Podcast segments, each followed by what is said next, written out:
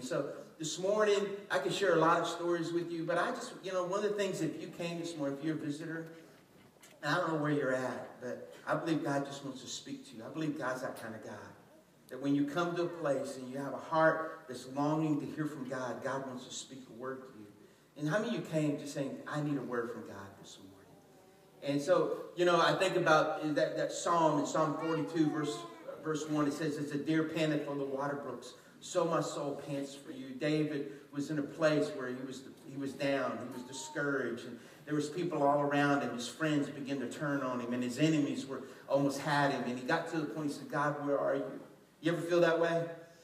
God, where are you? And he began to cry out. And something God's really showed me through this psalm is, is, is that first thing he had to remember this. He remembered. He came to a point where he, he literally adjusted himself.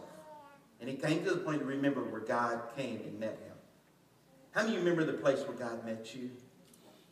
He just remembered. And sometimes we got to remember, you know, we go through times of discouragement. We go through difficult times and we want to shrink back. But he just remembered. Another thing he did, he recalled all the times God had showed up when he like giving up.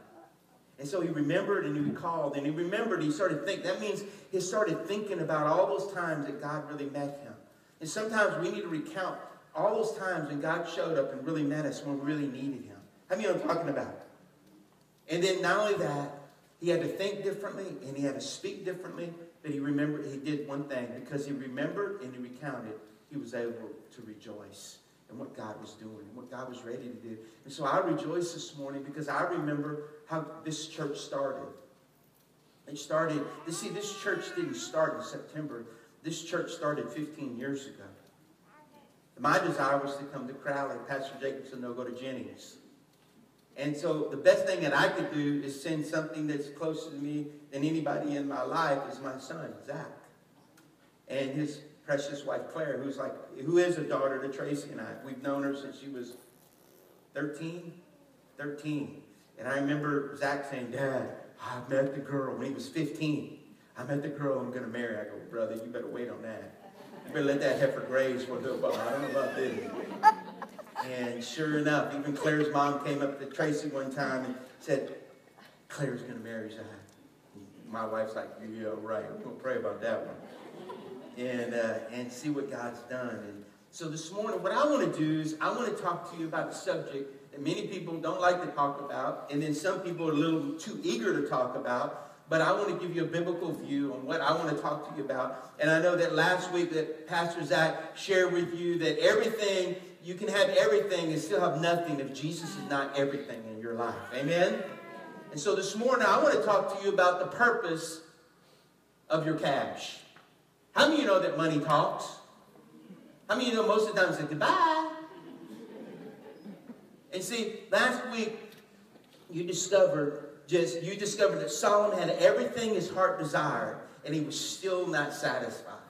You know, he had over a thousand, he had over 600 wives, and he had 300 concubines, and he had all the fantasies that he ever could fulfill, but the Bible, and everything he desired, but he still wasn't fulfilled. He built temples, he built gardens, he even, he even had the best parties, he had servants, he had singers, he had enough, he had enough money to last for generations and more. But what and all the wealth and possessions, the Bible says he was still empty. Why is that? You know, you can have everything and still be empty. I think about Howard Hughes, and he had everything, but yet when he died, his hair was unkept, his fingernails weren't cut, I mean, and he was just a mess. He had everything, but he didn't have it. He thought he had everything, but he didn't have everything.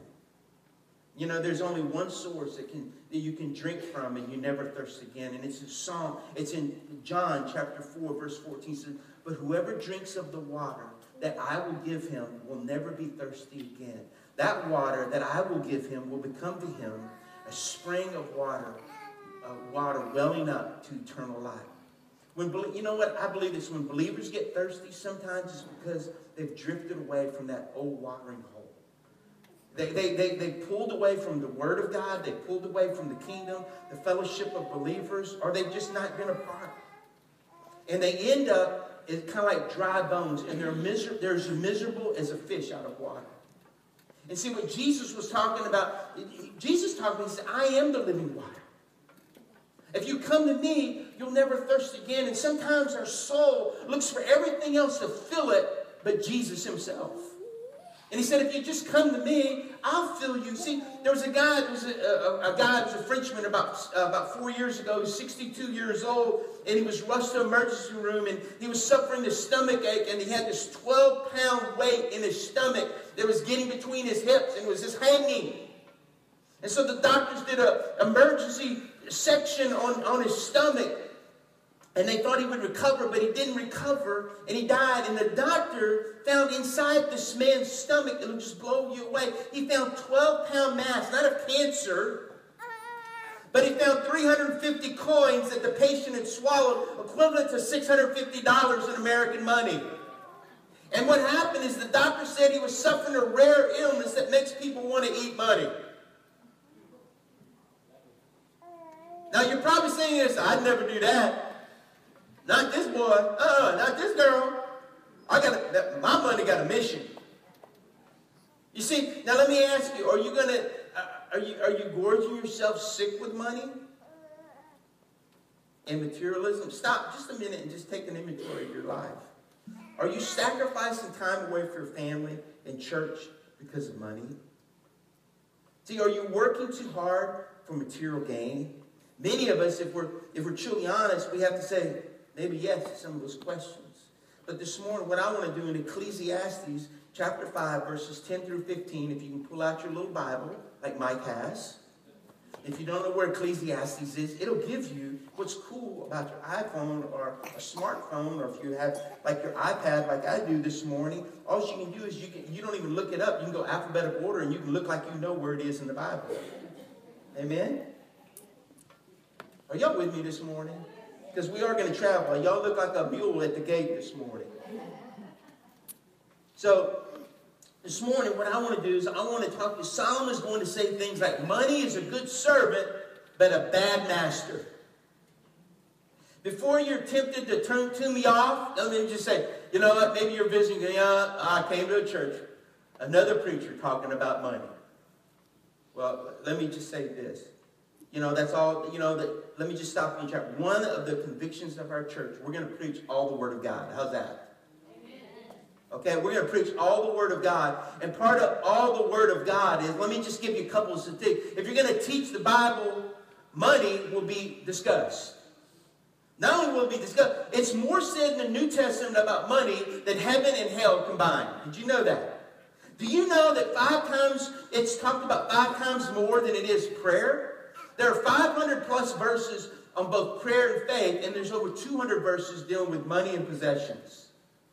See, why are we talking about money? Jesus said it best. He said, For where your treasure is, there your heart will be also. You know what's amazing? Giving's not God's way of raising cash, it's God's way of raising kids. Every time I give, I'm giving a part of my stinginess and my selfishness. How many are you talking about? And God does not need my money, but I need I need to give. Why is that? The Lord wants my heart, not my money. He knows whatever whatever wherever my treasure is, that's where my heart will be. In other words, you need to put your treasure in heaven, your heart be and your heart will be you know what if you put your heart towards heaven, eventually inevitably your heart will go there with it. And see, our use of money and possessions may be the greatest indicator of what you are spiritually. Can I take this off? Okay, I'm going to take it off. I'm going to be serious. See, this morning is the more you have, the more you want. I mean, I'm talking about.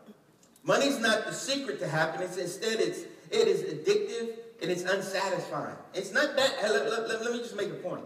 I'm not preaching against money. I'm preaching against what happens when you allow money to have control over you. Hello, anybody know out there? Yeah, thanks for all those amens. He, verse, verse 10, it says, He who loves money will not be satisfied with money. No, and here's the guy. Here's money's not the secret. It's, it, it, here's Solomon. He's trying to give us some advice in some of these.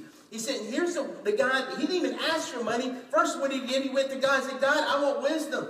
And God says, because you didn't ask for yourself, I'm going to bless you.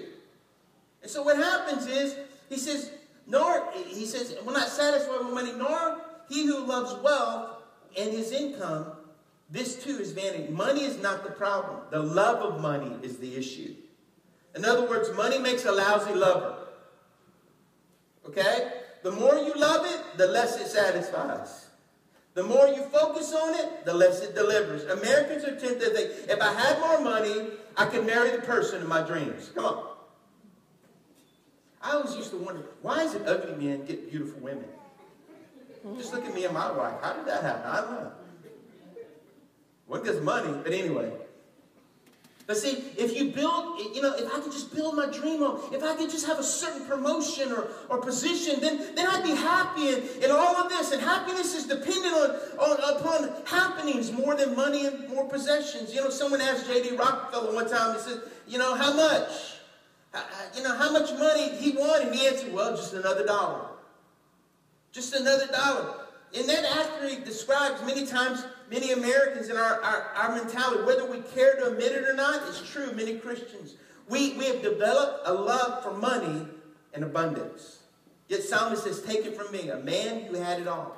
Money does not satisfy. The problem is we don't, we don't believe him. We don't believe Solomon sometimes. Isn't that amazing? We say, well, you know, that's Solomon. You know, uh, uh, we, we would say something like, well, if I had it all, yet I would, you know, think about it. Think about all the people that you see that we feel like that are happy in America. When you look, when you go to the Walmart line, what do you see on those magazines? I don't know the name of them. The Star, I remember that one. I don't even know if it's still around. Okay, is it still around? Okay, so well, y'all look at it. Y'all shouldn't be reading that anyway. and um, you know, Jesus should be the star. But anyway, but uh, again, do you think the people in Hollywood are content? Do you think all these athletes that they say that has everything, has got it all together, do you think they're content? Does it, I mean, it seems like they are, but when you look at the magazine, but when you say, well, they have it all, but yet you see them caught up in drugs, alcohol, violence, divorce, you know, silver, whatever the trinket or toys or hobbies you, you're looking for, that's for satisfaction, they'll never fulfill you. They'll never bring about that which they hope that will. The conclusion is that money and possessions are vanity. The more you have, the more you want. That's what Solomon says. And see, the second thing is the more you have, the more you spend. That's what Solomon says. He says in verse 8. He said, when good things increase, those who consume them increase. So, so what is it, what advantage is it that, that their owners expect to look on? A person who comes into wealth suddenly discovers, how many you know that they have long lost relatives and friends?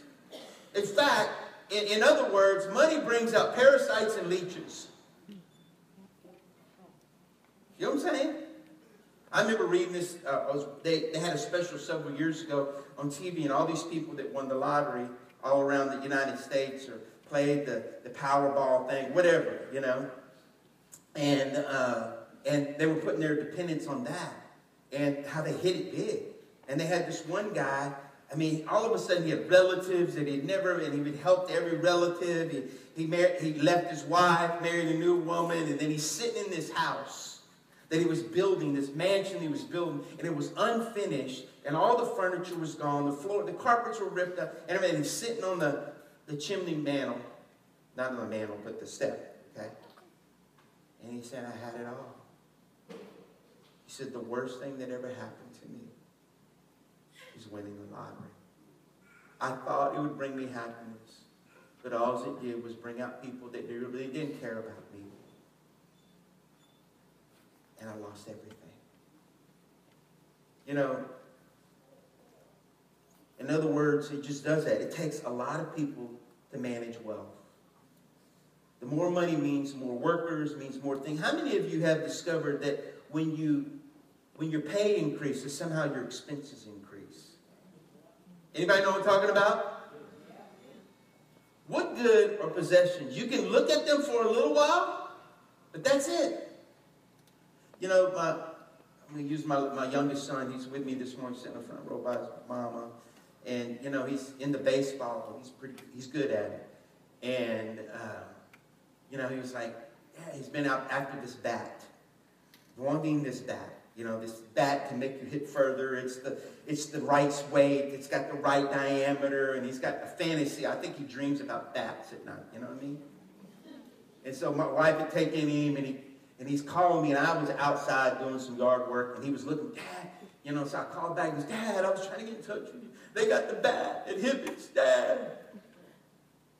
And he's, you know, he's describing and all this. And, and then, uh, you know, my wife and I went out that night, Friday night. We went to go eat crawfish at C'est Bon, C'est Bon It was good. and uh, on the way back, we were just talking. Was, you know, he's a good boy, makes good grades. Does all he does all the chores you ask him. Takes out the trash without being asked anymore. You know, that's a miracle. He said, why don't we just bless him? So we came in and he was watching TV and we I acted like I had a bunch of bags. Look, go get that. I got a bag in the back my truck. Go get that. He's thinking, you know, he was like, kind of watch. I could tell he was kind of hesitant because he was watching something, a movie or something. Oh, Ninja Turtles, whatever. and he gets up and he, goes, and he comes back in and he has his back and he goes, I love you, Dad. and he was kind of bored yesterday, so we went out and I started throwing some pitches at him, hitting with the bat. And you know the crazy thing? I mean, he literally went to bed with the bat. I asked him this morning, did you sleep with the bat? He goes, no, I actually didn't sleep with the bat, Dad. But I said, but I said, when you came out that morning, you, you came out holding the bat. I said, did you kiss the bat, love on the bat? I mean, no, Dad, I just, I just carried out that morning. And so, you know, I said, hey, we better go, I better go throw some balls. If you want to hit some with that bat, I want you to hit your sister with it or anything like that. So, so we went out and just threw, and then you know, when he's hitting it, it kind of scarred and marred that bat. It wasn't the same. It wasn't shiny and, you know what I'm talking about?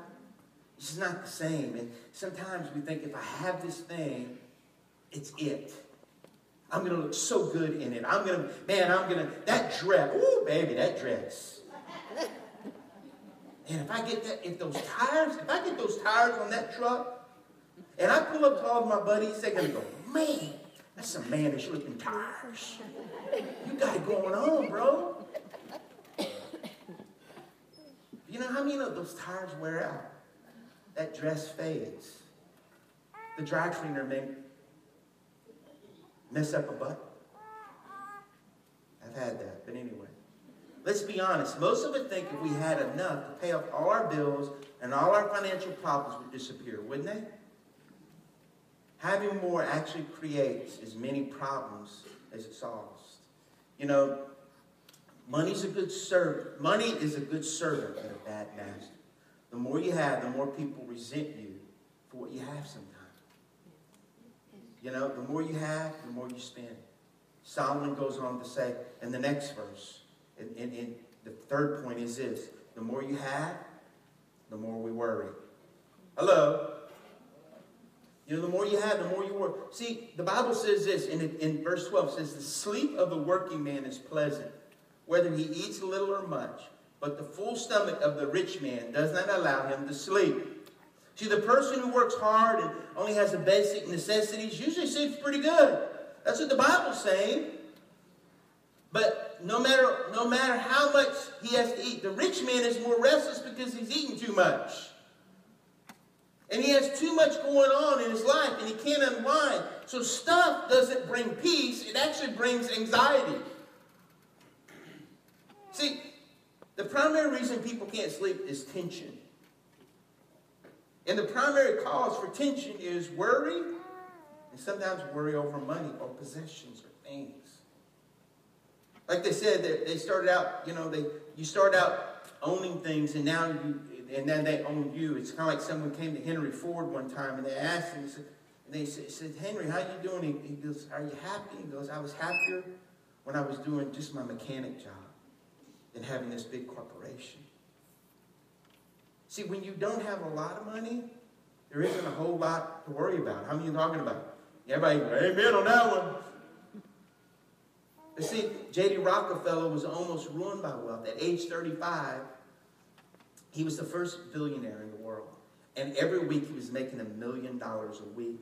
and he got sick. And he was when he was sick, he was living on crackers and milk, and he couldn't sleep because of worry. And he had all this money coming in, more than anybody had ever had.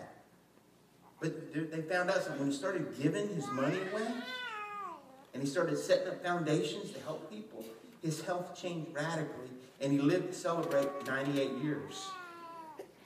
You see, the more you have, the more you worry.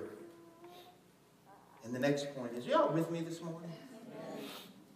So the more you have, the more you hoard. What does that mean? You see those shows. I don't watch them because they're sick. Hoarders. I mean, you know, they got these people that got piles. I mean, if, if you're Cajun, you got at least one hoarder. They got a yard hoarding. You know what I'm talking about? I grew up, my grandpa had, he had metal, he had things. Uh, he goes, and what is that all? I mean, that's junk. Oh, you can use that. For what? I can make a good crawfish pot handle with that. Okay, well, I hadn't seen you do it in 10 years, you know. That piece of metal has been there. How many of you got relatives like that? You know, that's me. Anyway, put your hand. See, the tendency of many Americans who have wealth is to forget about those who don't. In verse 13, it says, there, there, there is a grievous evil which I have seen under the sun. Riches becoming hoarded by their owner, to his hurt. In other words, when you become, when you become a, a hoarder, it begins to hurt you. Who has no money is poor. Who has nothing but money is even poorer. See, the truth is, we show what we love by what we do and what we have. You see, if you are generous and sacrificial and giving to the Lord, Lord's work, caring for others, you'll have peace. If you choose to hoard, you have hurt. The truth is, we are all very vulnerable. I know we're all vulnerable. We are just one illness, one accident, one crime away from losing it all. Our hope must be in seeing more secure, more secure than money. Our security should be in Jesus and not in money. Amen. He's, he's a, you know, because money is a good servant but a bad master. People strive to be rich, yet riches hurt, they disappoint, they enslave. Then a man, you know, it's kind of like a man that has 10, 10 antique cars. He gets worried about that because he's got to wax them, wash them, keep them protected. And not only that, he, he's got to, he's got to, he's, he's consumed by these possessions. The more you have, the more you hoard. That's, see, that was the last four points, but I want to talk to you. That's a warning. See those four first four points that Solomon gives, it's a warning about money. But point five is the purpose for our money. And I want you to write this down. And if you're taking notes or if you're typing things, the more you have, the more you leave. You know, it says in verse 15, as he had, as he, as he came, as as he had come naked from his mother's womb, so he will return as he came.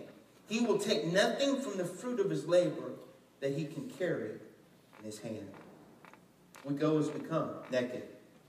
We leave. You can't hook up, i have never seen a trailer hooked up to a casket.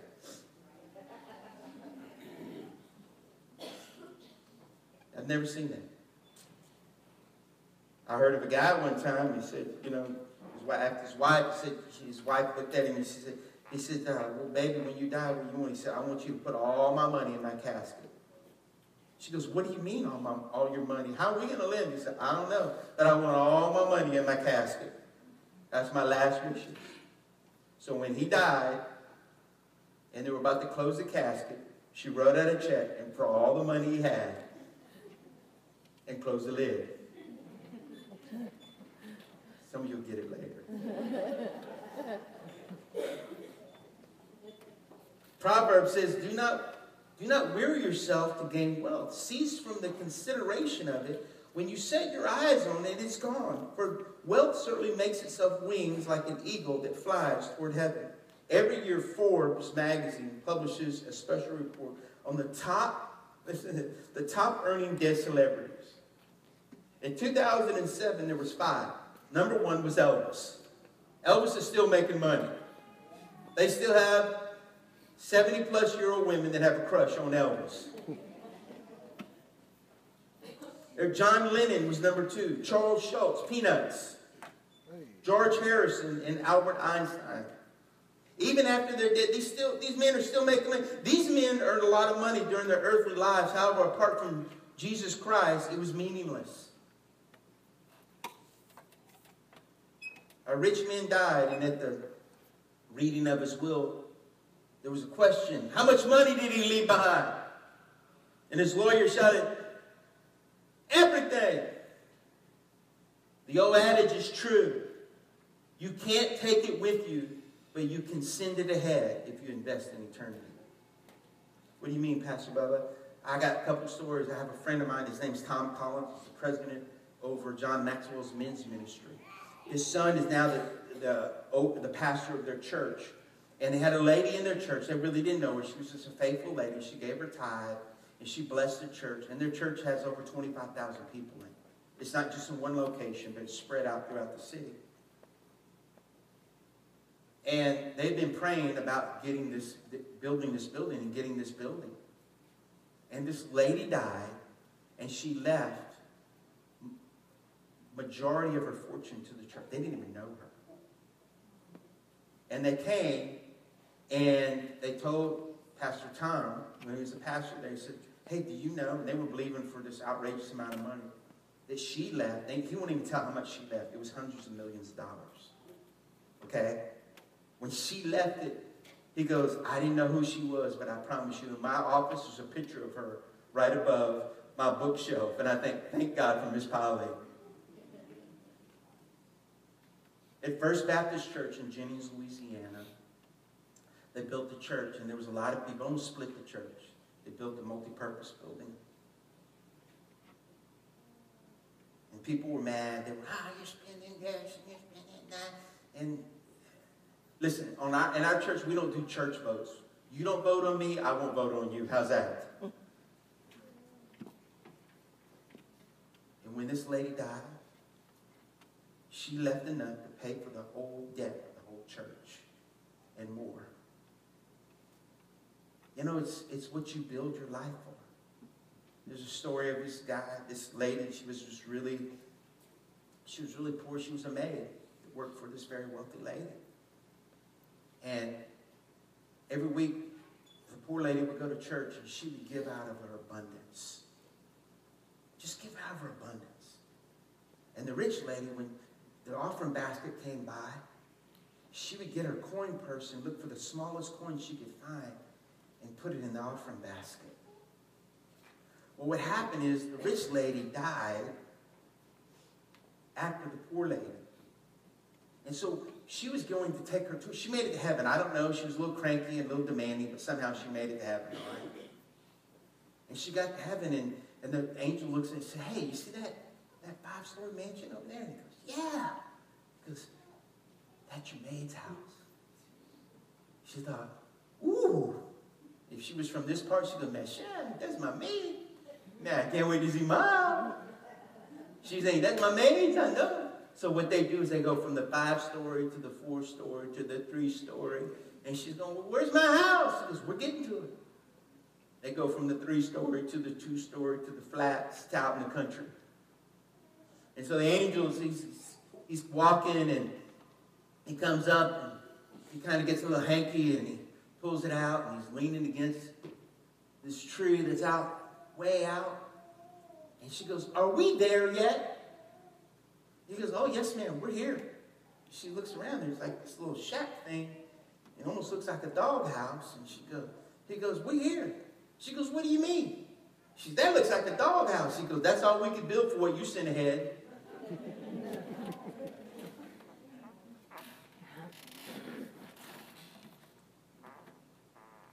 Solomon's clear. You don't take it with you. However, the flip side is the coin is positive you can send it ahead. You see, Jesus commanded us to store up for ourselves treasures in heaven. That's what Matthew 20, verse, I mean, chapter 6, verse 20 says. Store up wealth in heaven. See, by giving to the Lord's work and being blessing to others, your money can outlive you. What do you mean, Pastor Bob? We're not owners. We're merely stewards of God's resources. You know that? You know, the crazy thing is this week, I was talking to one of the pastors, and, and my wife had gone, she, she has a torn rotator cuff. She was doing, doing some physical therapy. And the guy that owns that, I've known him for several years. He's a good, he's a good man. Didn't come to our church. He's a good Catholic man. He's come to my, of my Bible studies and stuff. And he gave my wife an envelope. And, and, and he said, hey, give this to Bubba, and this is for the church. And so I opened the envelope, there's $500 there. And he said, I was reading an article about that egg drop y'all going to do. And he said, and I just, I just, I felt like the Lord just told me I'm supposed to give to it.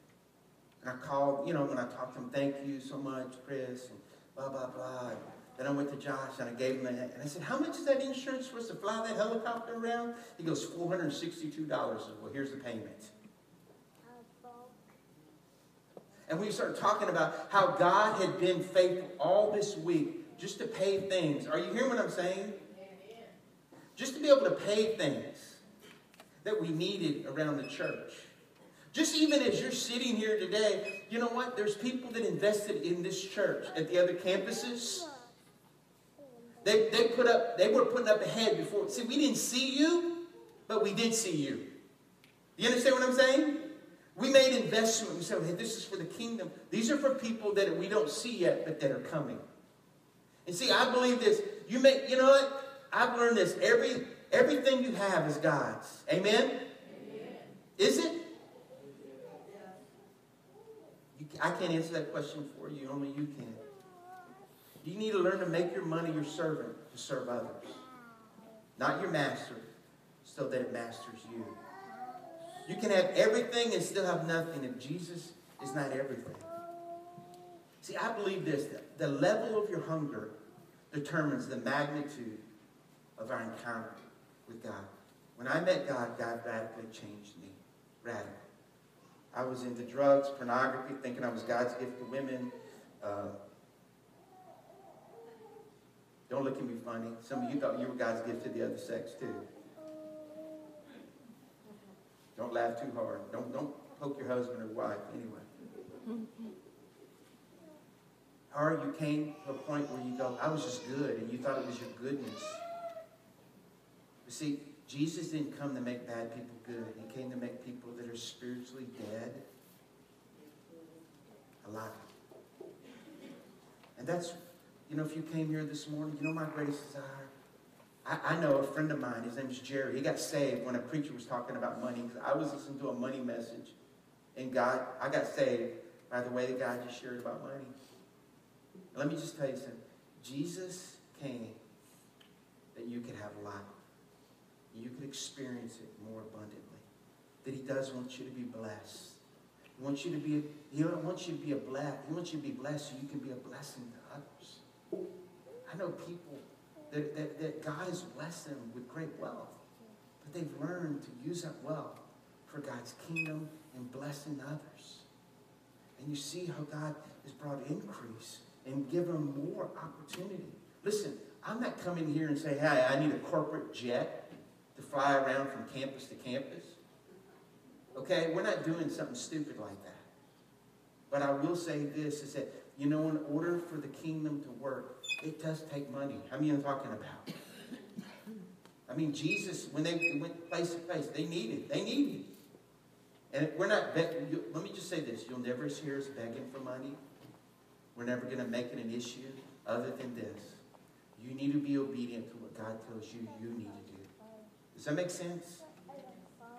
And so, you know, we're not here to put pressure on you or to give you a sad story. No, if you don't give me, we, we close Well, we probably need to close the doors. The bottom line is that for all of us, here's the bottom line. Does Jesus have possession of your heart?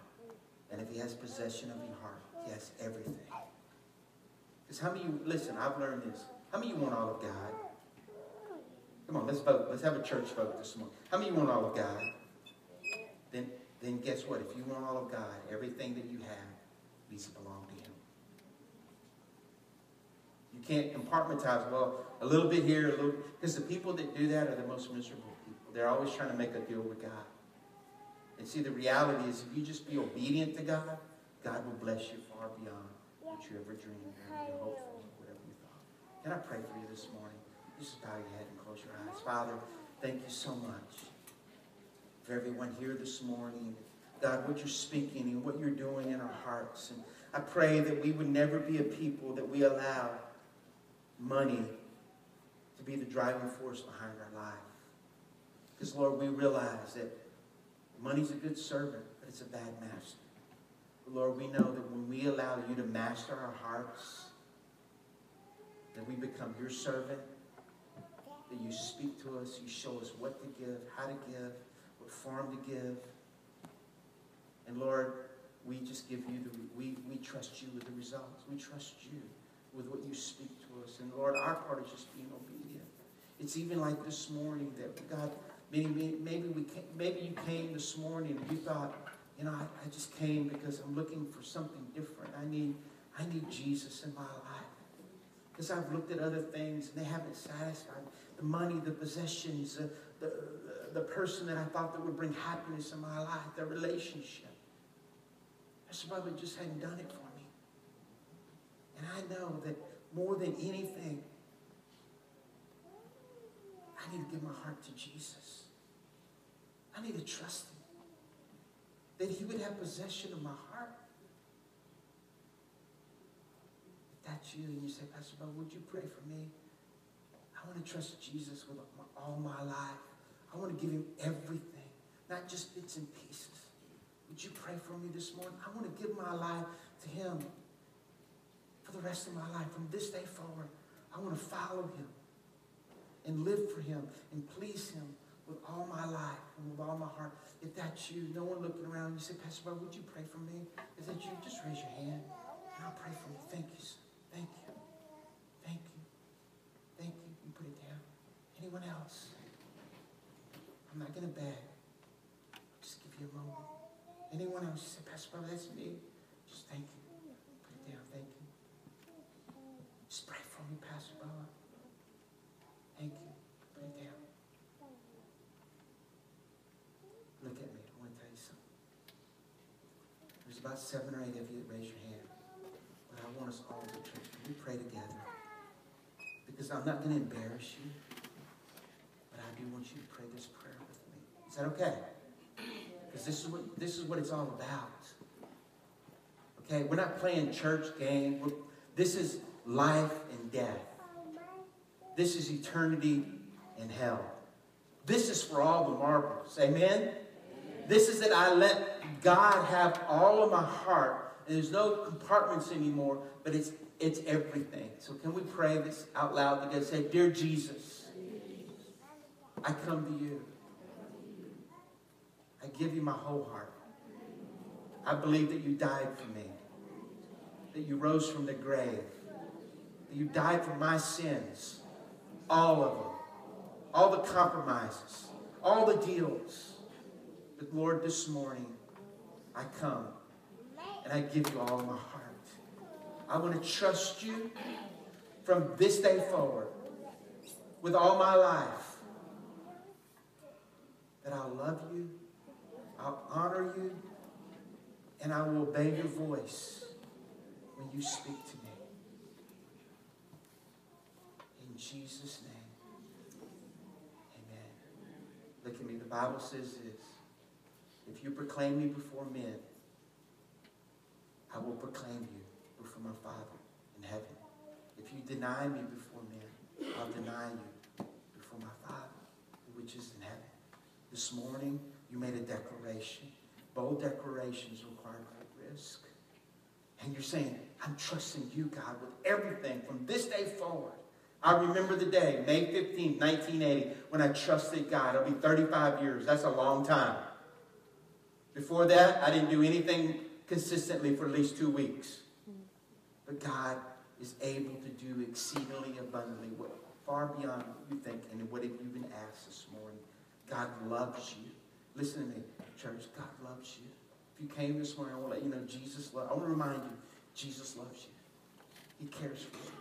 And this is a loving church. This is a church that wants to love people right into God's kingdom. And that you'll see God's goodness, His grace, and that He will be a part of your life the rest of your life.